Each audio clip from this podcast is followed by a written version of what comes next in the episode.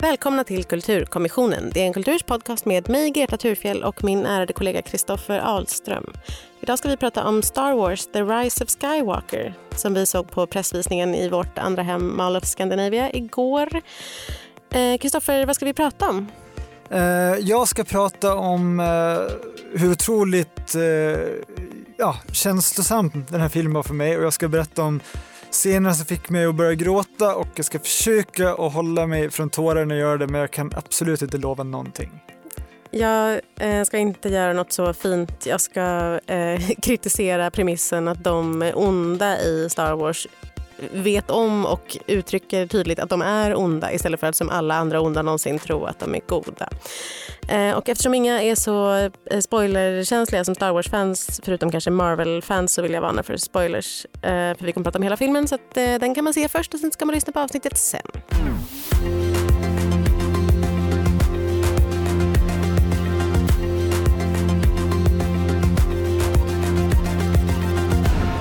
Det drar ihop sig till ett slutgiltigt slag mellan The Resistance och First Order. Kylo Ren uppsöker en återuppstånden kejsar Palpatine som lovar honom hela imperiet i utbyte mot att han dödar Rey. Kylo Ren har dock andra planer för Rey, som blivit en skicklig utövare av kraften, samtidigt som hon slits mellan dess mörka och ljusa sidor och letar efter sanningen om vilka hennes föräldrar var.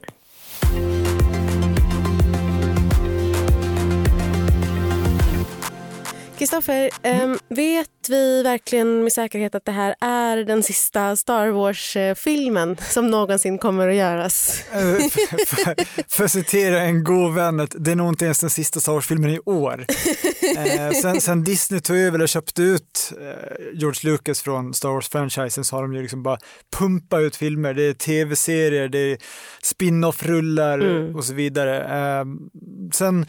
Fick de ju, och jag menar, Last Jedi, den förra liksom, filmen i, i Skywalker-sagan var mm. ju den mest inkomstbringande hela tjugo sjutton, så jag tror knappast de kommer liksom släppa Star Wars. Men däremot så Tacka sägs det att det här är då den avslutande delen i ja, Skywalker-släktsagan som börjar med Stjärnors krig nitton sjuttiosju, och det är den nionde filmen både kronologiskt och liksom i den ordning som den har gjort. Mm, man kan ändå säga att det är någon sorts bokslut. Liksom. Ja, men precis. Och sen, som sagt, Disney, jag tror de, de betalar fyra miljarder till George Lucas för franchisen, så de kommer inte sluta göra Star Wars-produkter, om man säger så. Hur tycker du att den, om man ändå ska se på den som ett avslut av någonting, uh, avslut for mm. a generation, hur, hur tycker du att den eh, lyckades med att liksom knyta ihop säcken? Alltså, grejen är att det är väl inte a generation längre, den har lyckats bli en sån här multigenerations ja. framgång. Ja, jo, eh, absolut.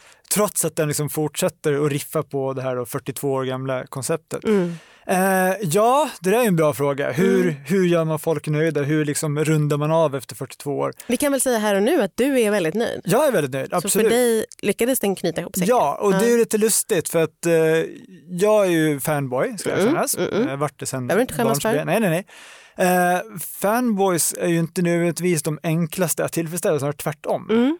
Eh, jag har tyckt att både Force Awakens, eh, den första delen i den här sequel-trilogin, mm. och framförallt Last Jedi, båda de var besvikelser. Mm. Eh, kanske gjorde att mina förväntningar var lite lägre ställda, men jag vet, det är jättesvårt. Det är som, som C tre P O säger i första Star Wars-filmen, att oddsen för att navigera i ett asteroidbälte är tre tusen sju hundra tjugo mot ett. Och det är ungefär oddsen för att jag är alla nöjda med den här filmen också. Men med det sagt så tycker jag absolut eh, att det här var ett värdigt avslut. Vill du, ska vi gå in närmare på det här och nu? Eller ska vi, vi kan återkomma av? till liksom avslutningen på själva filmen, verkligen. Mm. Men... Men, ja, Men vi kan nej. väl säga lite kort om mottag, för att nu är recensionerna börjar välja in. Mm. Eh, av de du jag är i minoritet. Jag är i minoritet, absolut. Det har jag insett. Eh, vilket gör mig förvirrad, för att jag, jag var helt övertygad om att det här till och med så att jag satt, var väl en halvtimme in i filmen, den här jaktscenen i öknen. Mm. Och jag satt och tänkte för mig själv. Vilken av dem? Men jag satt och tänkte så här, det här är filmen vi förtjänade. Till slut fick vi den. Uh, och det kan man väl alltid säga sig, ja, jag, jag kanske rycktes med i stämningen, men det är väl det en filmupplevelse är. Man ska lyckas med. Ja, då har man ju mycket lyckats. Ja, ja, precis. Så det, det tycker jag verkligen. Även eh, D Ns eh, filmkritiker Jakob Lundström tycker ju att det här är filmen vi förtjänar, men inte lika positiva ordalag som du. Nej, han är mycket mer kritisk. Eh, och då, då ska man väl komma ihåg vilket håll han kommer ifrån. Han är chefredaktör på filmtidningen F L M, så han är filmskribent. Jag är däremot författare. Jag kommer från Cervantes, från Tolstoj, från Homeros. För att parafrasera Peter Handke. Ja visst, ja, visst. Jo, men det, det, så, så måste det få vara. Man måste få ha olika utgångspunkter i detta. Absolut. Du och jag såg ju filmen tillsammans. Mm. Det var en underbar förmiddag ah. i Mall of Scandinavia. Underbar Mall of Scandinavia. Tack Mall of Scandinavia. Inte sponsrad av Mall of Scandinavia, vi säger ändå. Du grät. Ja, det var för att jag berättade. Du, du såg inte mig gråta, hoppas jag. Du, jag försökte nog dölja ganska väl. Du hade tredjeglasögon på dig, så jag såg inte att du grät. Nej. Jag satt inte heller bredvid dig tyvärr. Men jag hade gärna velat se det. Ja. För jag hade blivit väldigt rörd. Ja, men, men jag tror att vid fem eller sex skilda tillfällen så grät jag i olika mängder. Från liksom snörvlande till actual tårar rinner ner för kinden. Åh, rinner ner från ut under tredjeglasögonen. Ja, nej, faktiskt. Det hade jag verkligen velat se.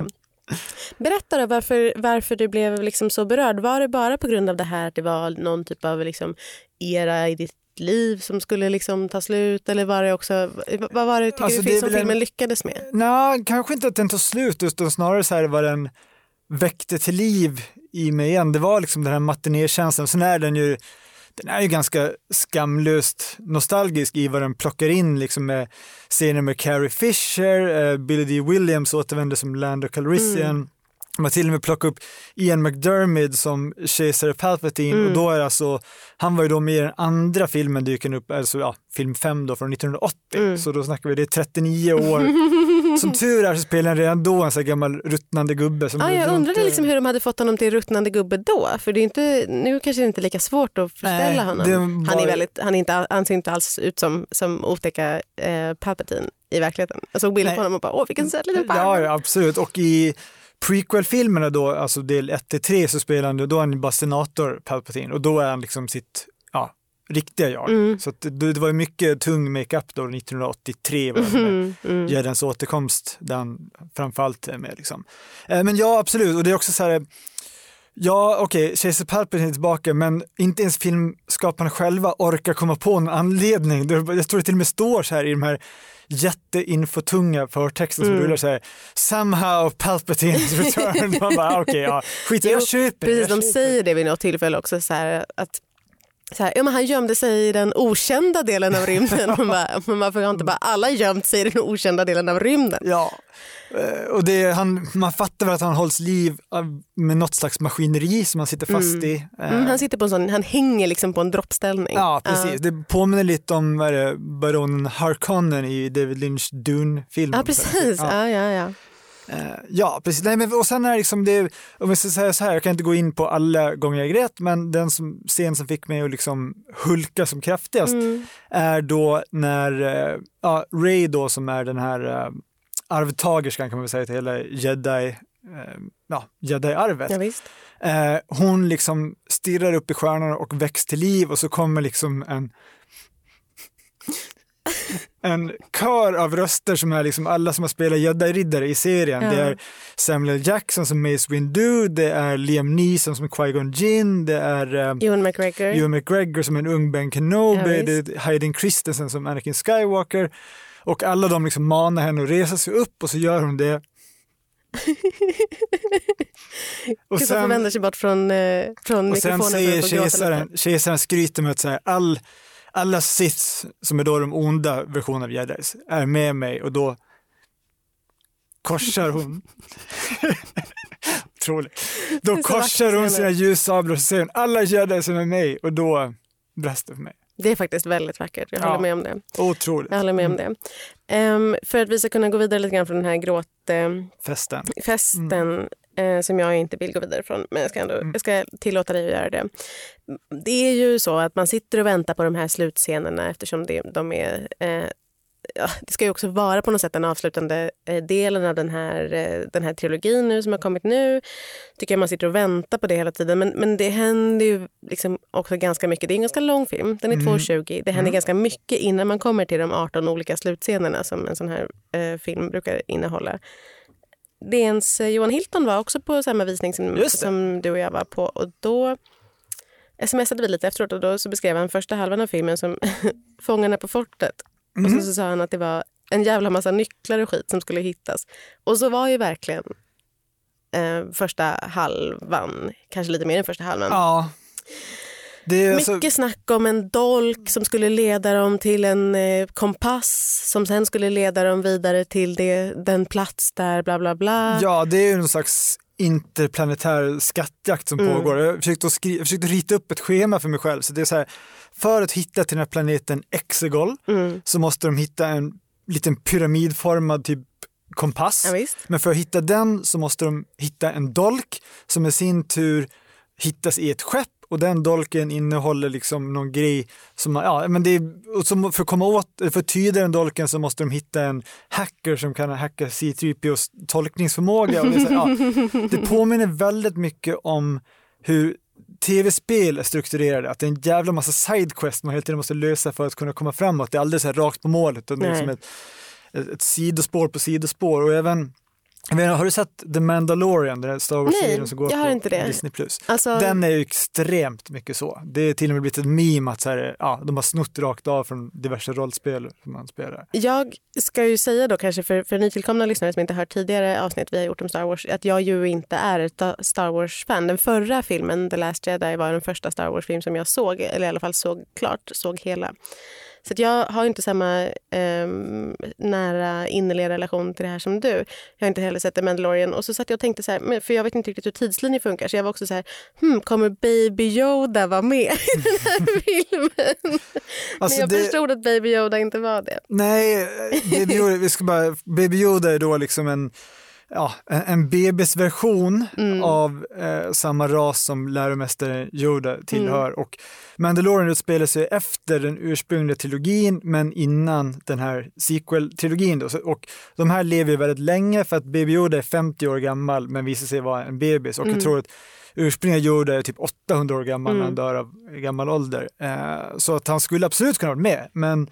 Jag, jag tänkte på det för att de här nya Star Wars-filmerna har kämpat så. Att de missade så. chansen att ta med Baby Yoda. Jag tror att Baby Yoda hade, års mest hade, framgångsrika meme. Ja, hade hunnit bli liksom en storspelare i meme-kulturen innan de började spela in den här filmen. För att, men inte för lack of trying i de här Nej. filmerna att försöka hitta gulliga små varelser för kidsen. Vi hade ju i ja, B B åtta, den här mm. rullande bollroboten. I andra filmen var det Porgerna, som mm-mm. många hoppas på. Eh, och sen nu introducerar de en tredje, ännu mindre och ännu gulligare robot som heter D O. Mm. D O. Eh, mm. eh, så att det är verkligen så här, det är nästan som ett inception i hur många små, hur små och gulliga kan robotarna bli.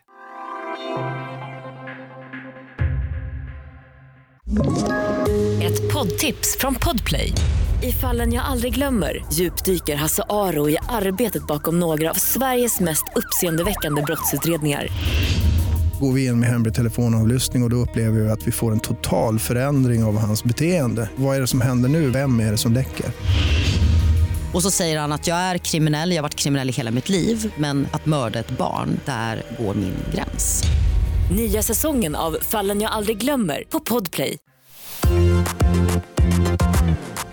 Vad tycker du då om den här, liksom, det, som, det som man har väntat på under den här trilogin då, som börjar med The Force Awakens väl, och sen eh, The Last Jedi och sen mm. så till slut den här då, The Rise of Skywalker. Mm. Har, har ju handlat om Rey och har ju handlat om Finn och har ju handlat om Kylo Ren. Men, men, men Rey och hennes föräldrar, mm. eller att Rey är... Um, föräldralös har ju liksom varit ett, en, ett återkommande tema i de här filmerna. Och nu skulle det då slutligen, kunde man gissa sig till, avslöjas vilka hennes mm. föräldrar var. Eller mm. var hon eh, kom ifrån, varför de var döda och hit och dit. Vad tyckte du om den... Eh, Ja, det, att det blev som det blev. Ja, eh, det har ju spekulerats väldigt mycket kring vilka hennes föräldrar skulle vara eftersom hon då uppenbarligen har så otroligt eh, stark närvaro av kraften mm. i, i sitt liv och sin person. Eh, och J J. Abrams teasar ju redan då i Force Awakens när Maz Kanata eh, liksom, ja, skådar in hennes förflutna. Och bara in... Lupita Nyongos lilla gumma. Precis, den Oscarsbelönade aktrisen Lupita Nyongo som typ får två repliker i den här filmen. Men Maz Kanata är väldigt söt. Ja, så, och då ser man, anar man i snabba flashbacks liksom, att det finns någonting mörkt och farligt i Racer-flutna och hennes liksom, släktled. Eh, och många bara, ja, men hon är ju uppenbarligen del av Skywalker-klanen på något sätt. Men det raserar Rian Johnson i Last Jedi direkt när hon går ner i den här grottan som du kanske minns med mm, spegelreflektioner. Just det. Att, cool och då bara, nej, dina föräldrar var nobodies. Och då visar sig i den här filmen att hennes föräldrar var nobodies. Det som däremot den stora revealen är då att hennes farfar är kejsar Palpatine. Mm. Vilket var en ganska oväntad eh, vändning, men också inte så superangelägen. För att det blir liksom, på samma sätt är ju då eh, Kylo Ren, spelad av Adam Driver, är ju då eh, son-son till Darth Vader. Mm. Så det blir liksom något så här, eh, båda lider av något farfars och morfars komplex, vilket inte känns så jättenära och brännande egentligen. Det är ju inte riktigt lika starkt med farfars eller Nej. morfars komplex som det är med mor eller far. Det, det är en svagare Romeo och Julia story av någon anledning. Ja, det är det sannoliken. Inte, inte på grund av någonting som händer mellan Rey och Kylo Ren som är otroligt starka scener. Men, men absolut, det är inte lika bra, det är inte lika bra story. Nej. Um, ja, nej, men så det får man reda på då, att Palpatine är farfar till mm. Rey. Rey tar det här på ett lite... Hon har ju liksom slitits då hela tiden mellan det här. Vad, vad är gott och vad är ont? Och där har jag en fråga till dig, Kristoffer. Mm. Därför att jag fattar inte riktigt det här. För i alla andra sagor, äh, myter, äh, äh, krig, berättelser någonsin, så är det ju så här att alla sidor är övertygade om att de är på den goda sidan. Eller på den rätta sidan. Mm. I alla fall, ja. I ganska många fall, det måste du hålla Precis, med om. Mm. För att man ska så här, förstå deras motivation och varför, att de tycker att de gör rätt själva. Inte bara i sagor utan också i verkligheten, typ säg i ett krig. Mm. Men i Star Wars mm. så verkar det vara så här, förlåt en utomstående dum fråga, men i Star Wars så vet ju den onda sidan om att den är ond. Den är ja. så här, kom över till den mörka sidan. Man bara, ja. Men det är ingen som tror att den är på den mörka sidan. Nej, fast dels så tror jag att du kräver lite för mycket komplexitet här. För att som du själv upp, sagt i upprepet tillfällen så är det ju en saga. Mm. Det är mörkt och ljust och det mm. är gott och ont. Mm. Uh, i, den här fall, I det här fallet är det också hopp mot rädsla, är väldigt tydliga mm. teman ställs mot varandra. Verkligen. Uh, men sen tror jag, jag menar, det finns ju det finns ju fall där personer liksom njuter av att kunna vara liksom mäktiga och manipulera. Det finns ju det liksom machiavellanska eller mm. shakespearianska, om du tänk, ja, men ta till exempel House of Cards, paret Underwood, de är mm. verkligen så här, de, de vet om att de är onda och fulspelare, men de njuter ändå liksom den makten. Och det är inte så mycket så här politisk idealism som det är bara berusningen som lockar. Ja, precis, precis. Men i fallet med Kylo Ren till exempel så är mm. han, han, han slåss ju också med det där. Liksom, vad, vilken sida ska jag vara på? Vem ska jag, liksom, vad är viktigt mm. för mig? Och, och sådär. Ja, men han, precis, han vill ju styra galaxen. Men han sträcker ju också ut handen till Rey och säger, kom över till den mörka sidan. Han kan ju inte... Ja, okay. ja, det, jag ska, jag ska det, försöka släppa det, men jag tycker att det är eh, konstigt att inte ja. de också tycker att de är den ljusa sidan. De tycker säkert att de handlar rätt, men sen är det så, enligt, enligt mytologin så kallar man det för den mörka och ljusa sidan. Och mm. det handlar ju också men, om det att omfamna... Jag inte förstår lockelsen i den mörka sidan, det gör jag sannoliken, mm. men, men jag tycker bara att det är underligt att de inte tycker att de är goda, utan att de är så här, det är roligare att vara här med oss onda. Fast det är också så här, de onda sidorna av kraften är liksom också det som gör oss mänskliga. Det är rädslan, det är vreden, det är ja, liksom det många dödssynderna som finns i oss. Och då, ja, man kan kalla det mörkt eller så kan man liksom bara se det som en del av en väldigt naturlig del av människans sida. Ja, men det vet jag, det förstår jag verkligen. Jag, jag, problemet är med själva liksom språkbruket kring deras, eh, hur, deras syn på sig själva. Ja. Men, släpp det, köp det. Jag köper det, ja. jag köper det. Däremot har jag en annan fråga mm. till dig. Palpatine, i början av filmen så, så beordrar ju Palpatine Kylo Ren som liksom kommer till honom och möter honom då i början av serien. Det är väldigt så, det är, det är väldigt mycket så här gammal liksom, att han ska se ut som som en liksom vampyr, alltså så här, det är filmat underifrån och det är mycket så här blixtar på Palpatine. Det är mycket så här epileptisk dålig. Ja, men de har ju varnat för det till och med att mm. epileptiker inte ska gå och se den. Men att det är lite så lite pappig skräckfilmsbelysning på honom. Då beordrar han Kylo Ren att döda Rey. Mm. Men i slutet så säger han så här, jag ville aldrig att du skulle dö, Rey. Jag ville att du ska bli kejsarinna av min eh, av, av siterna. Ja, och, och varför bad han då inte bara Kylo Ren att ta dit henne? Levande. Menar, ja, precis. Ja. Förstår du det? Eh, nej, och det verkar liksom som att så här, jag läste någon recension där någon var lite orolig för att Palpatine kanske blivit senil, så att fast, liksom motivation hela tiden byter ja. spår. Ja. Nej, men absolut. Det är, är det så man ska tolka den bara? Det, vad är det att du ska framstå? Lägg in honom på hem. För att han... Servicehem nu. Nej, men det, det ska ju framstå som att han hela tiden har verkat i skuggorna och liksom ryckt i marionettrådarna, och han, ja, han säger ju också så här att alla röster du hörde sedan till Kylo Ren var jag. Mm. Eh, oavsett om det var Supreme Leader Snoke mm. eller om det var Darth Vaders röst mm. och så vidare. Så det är väl så här att han vill briljera med lite mind games, men nej, det finns ju absolut en logisk lucka. Han hade bara helt enkelt kunnat bett honom ta dit henne mm. för att det är det som har varit hans endgame hela tiden. Det är lite svårt att, lite svårt att förstå det. Men okej, okay, jag, ska, jag, ska, jag ska försöka göra vad jag kan för att, för att leva med detta. Mm. Men en annan person som jag skulle vilja att vi talade om, nu har vi pratat mycket om, om Kylo Ren och om, om Rey, och vi ska återkomma till dem också. Men det finns ju faktiskt fler karaktärer i den här filmen. Till exempel eh, stackars Finn, mm. som också dyker upp i första filmen och sen är med rätt mycket i andra. Och nu då har kommit till någon sorts... Eh, slut eh, vad ska man säga, hur tycker du han, han slarvas ju bort lite, eller? Ja. Han är ju med väldigt mycket och han får antyda väldigt mycket att han är väldigt kär i Rey mm. eh, och säger flera gånger så här, det är någonting jag vill berätta för dig, och när, de ska, när de hamnar i små snåriga situationer mm. han får aldrig berätta vad det är. Nej. Man kan lista ut att, det, att han vill ja. berätta att han är kär i Rey, men han får inte Rey. Och han får heller ingen annan. Nej, och det, jag tror han har så här liksom att... flera kärleksintressen under, eller potentiella kärleksintressen, eller åtminstone vänskapsintressen under mm. den här eh, filmen. Och ing- sen händer ingenting. Nej, och jag, jag tror att egentligen tror jag att J J. Abrams och eh, filmskaparna är liksom, ja, de känner väl med sig att det här är inte intressant spåret, och tittarna är något särskilt intresserade av det här heller. Nej, det, det får, och Rey har ju egentligen ganska många, det antyds ju även så här att det skulle kunna vara Dameron Poe som är kärleksintresse mm, vid ett mm. tillfälle. Poe Dameron. Poe Dameron, förlåt. Eh, och eh, sen blir det då ändå till slut Kylo Ren som hon får hångla med liksom. Mm. Eh, men annars har det, det är en väldigt kysk filmserie, även den här trilogin har liksom varit att folk möts och de kramas, och sen ja, I en, I en annan film, en kanske sämre film, så har det varit mycket mer så liksom erotisk eller romantisk spänning. Men jag tror inte att det känns... De, alla de här spåren som är med, med Poe och Finn tycker jag bara är helt ointressanta. Det är egentligen Reys story man vill följa. Ja, det är sannoliken. Men det är lite... Men visst, det är ett evigt friendzonande. Det är så synd om honom. Han får inte Rose, han i, får inte Jana. Och... I, I Last Jedi så var det också så här, men precis, Rose då mm. eh, som verkligen knuffas under den här filmen, får säga. Och då...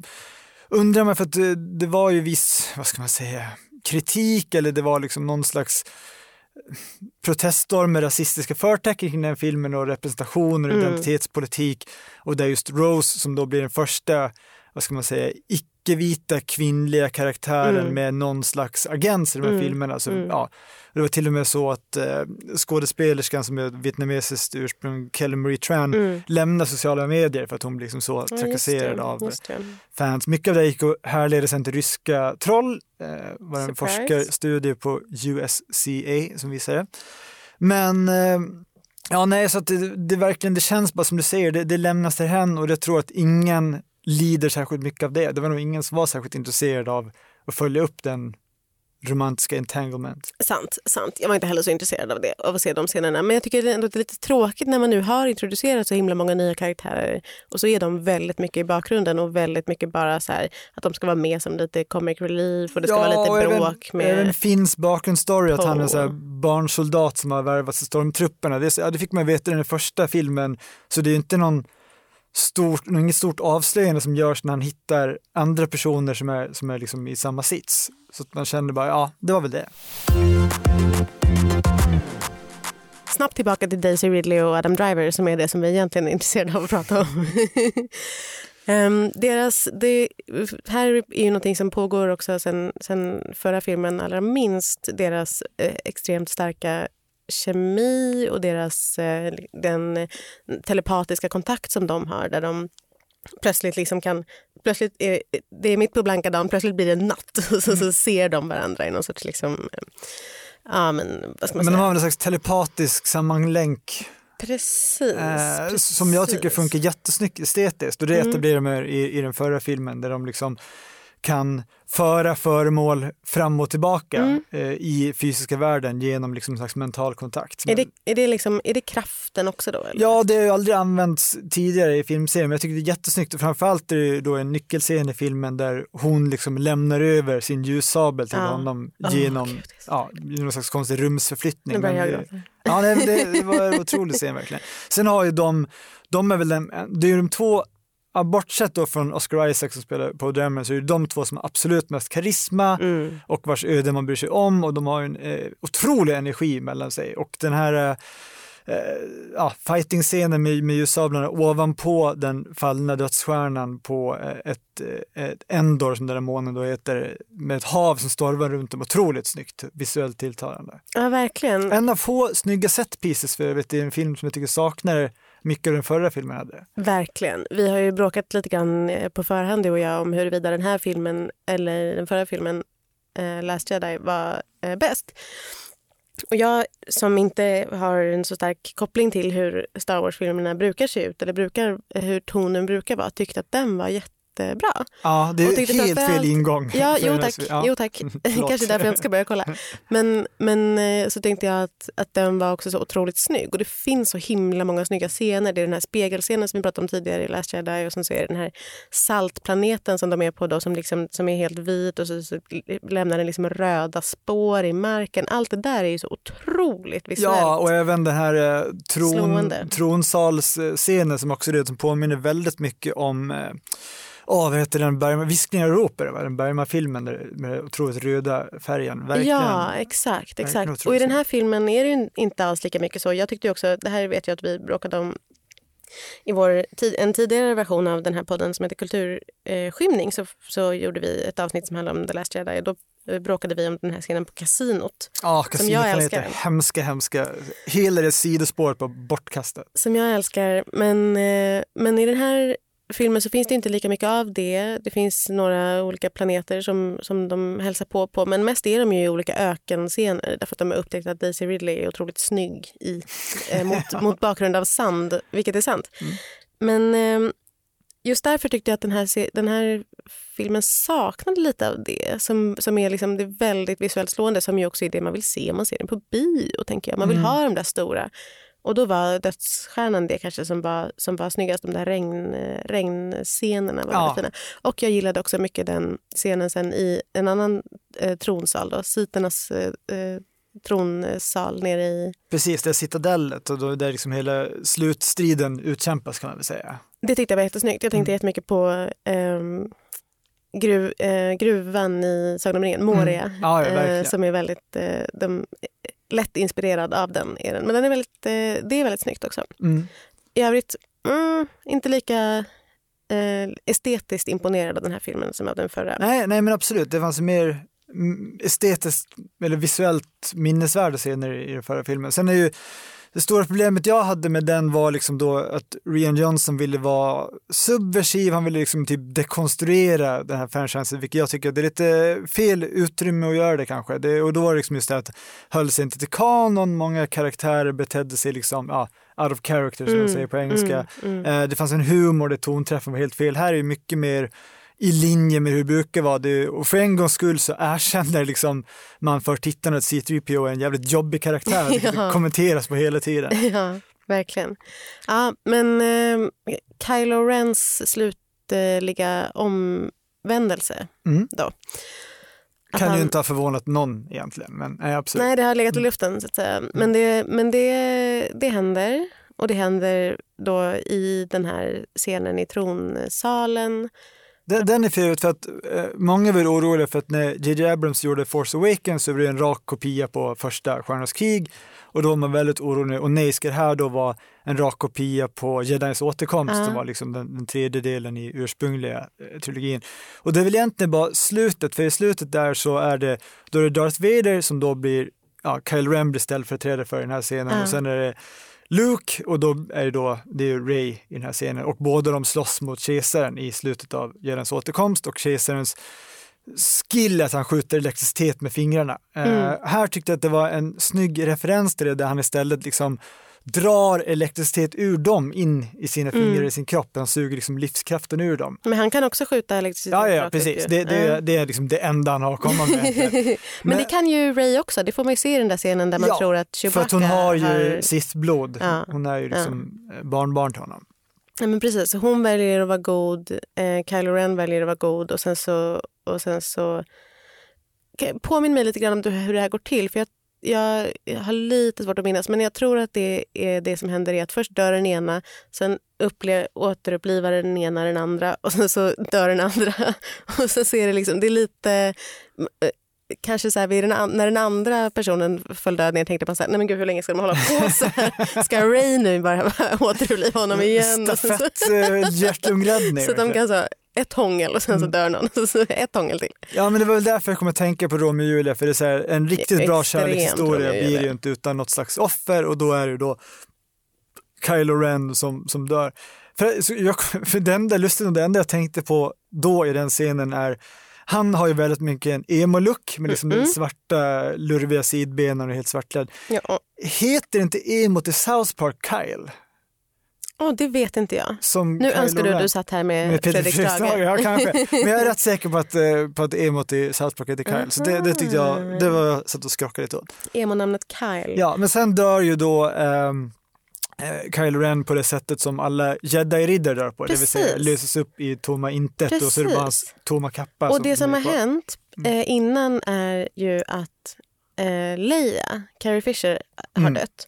Och då undrar jag om, för då har man fått veta, eller liksom man har fått se då en scen där, där Leia ska liksom, det här, det här kommer ta all hennes kraft som hon har kvar och liksom kontakta eh, Kylo Ren då på något sätt. Vilket hon gör. Vilket leder till att Rey eh, vinner striden mot Kylo Ren där på dödsstjärnan.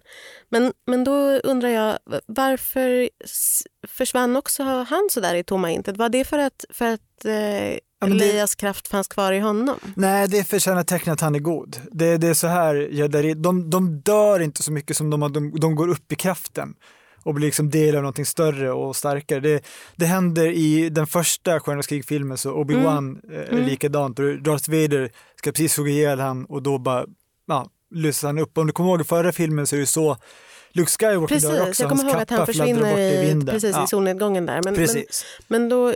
då Okej, så då ska man... Ja, han var liksom... Han hade eh, Jedi-blod. Ja, precis, han har precis accepterat för att han är ju barn till Leia. Men är det därför Leia, som Rey inte försvinner? Därför att hon inte har det? Hon dör väl inte helt och hållet. Ja, det kan man också tolka att det var liksom sist, sist, sidan i henne omöjliggjorde liksom att hon eh, kunde lösa upp så. Men tekniskt sett så är det så att hon inte dör. Hon ligger väl döende och stirrar upp i, i stjärnorna liksom. Och sen, mm, ja. mm, mm, mm. Okej, okay. ja, men för jag tänkte, ja, okay. ja men mm. då fattar jag. Det var därför eh, de båda sen försvann i, i tomma intet, eller vad man ska säga. Ja, precis. Men, men om, om man ska liksom säga någonting om, om J J. Abrams, ska man säga, det, vad han lyckas med här tycker jag. För mm. att Uh, han har ju fått liksom i, i många fall han fått uppdrag att så här, förvalta stora affärer. Han, fick ju, han gjorde Star Trek till ja, exempel och, och sen då Star Wars. Med varierande. Ja, precis. Han har ju känts, tycker jag, mer som en, så här, en, en framgångsrik filmstudent. Han, en av hans tidigare eh, första egna filmer var Super åtta som var liksom mer eller mindre kopia av Spielbergs, de här åttiotalsfilmerna som utspelar sig i något idylliskt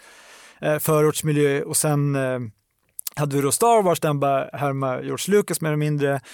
Star Trek, där gick han väl mest vilse känns som. Mm. Men här var det liksom, här tar... Jag gillar student... de filmerna. Jag är ju Star Trek-tjej. Jag tycker ja. de filmerna är helt okej. Men ja, de, är inte ty... som, de är inte så Star Trek-lika. Nej, precis. Lustigt nog. Mm. Men här kändes det som studenten tar examen. Här fick han liksom till tonträffen och liksom den ja, emotionella kraften och påverkan. Och så. Så jag, jag tyckte att här fick han min respekt efter... lång och hård kamp. Ja, vad kul, vad kul. Men en sista fråga då. Du som, som fan och du som nu ska liksom ändå på något sätt behöva ta farväl av de här karaktärerna. Hur känner du inför att det var att så pass många av dem var med? Du sa tidigare det här med mm. Lando Calrissian, heter han väl? Ja, precis. Ja. Och när liksom en, en väldigt så... väldigt, väldigt självlysande för att visa att han inte är där på riktigt. Eh, Mark Hamill, alltså Luke Skywalker, säger det. Ja, det är så Jedi Riddare framträder eh, i efterlivet. Precis, mm. precis. Eh, när han dyker upp. Eller det här som de har, som de har liksom filmat då, eftersom de har använt sig av gammalt arkivmaterial när de har, när de har sp- sp- spelat in Carrie Fisher scener, eller vad man ska säga, mm. som hon gick bort för ett par år sedan. Och sen så kan de använda, så kan de liksom återanvända det igen, eller vad man ska säga, sätta C G I-ansikten på någon ja. annan skådespelare från någon strid med Carrie Fisher och Luke Skywalker. Jag gissar lite grann, för de här filmerna har inte jag sett, men jag, Nej, jag utgår ja, ifrån att det var Luke precis, i den scenen. Det, det är ju en jättekort scen där man får se Luke, Jedi, träna Leia. De som är unga. Precis, precis. Och det är ju en viktig scen, för att som du kanske kommer ihåg i den förra filmen, så helt plötsligt från ingenstans, utan minsta antydan till att det har skett förut, så kunde Leia använda kraften. Hon kunde så här andas i yttre rymden. Ja, precis. Hon, hon kunde, kunde återuppliva sig själv i yttre rymden. Ja, hon, mm. ja, det såg ut som att hon flyg, men hon använde... Kraften har ju så här en, en pull force, mm. en dragningskraft som drar sig tillbaka till skeppet. Och alla bara, what? Vad är det här för liksom Deus Ex Machina lösning med någonting vi aldrig har sett tidigare? Men här fick man, okej, okay, då hon liksom, hon är ändå eh, dotter till Darth Vader, eh, tvilling till Luke Skywalker, så hon ja, har liksom lyckats förvalta och förädla kraften. Okej, okay, fine. Däremot så var jag inte helt förtjust i de här C G I-skapade scenerna av dem som unga. Framförallt Leias ansikte såg verkligen... Det är väl någonting med så här i, i eh, Rogue One, den här spin-off-filmen, så återanvänder de Peter Cushing, som spelar en karaktär som heter Grand Moff Tarkin. Mm. Och där, där liksom han är så här, han har ett väldigt tydligt utseende, mycket rynkor. Ja, verkligen. Eh, det är ganska lätt att, eller lättare att C G I återskapa en sånt utseende än en ung led. Allting ser slätt och plastigt och liksom lite för glimrande ut.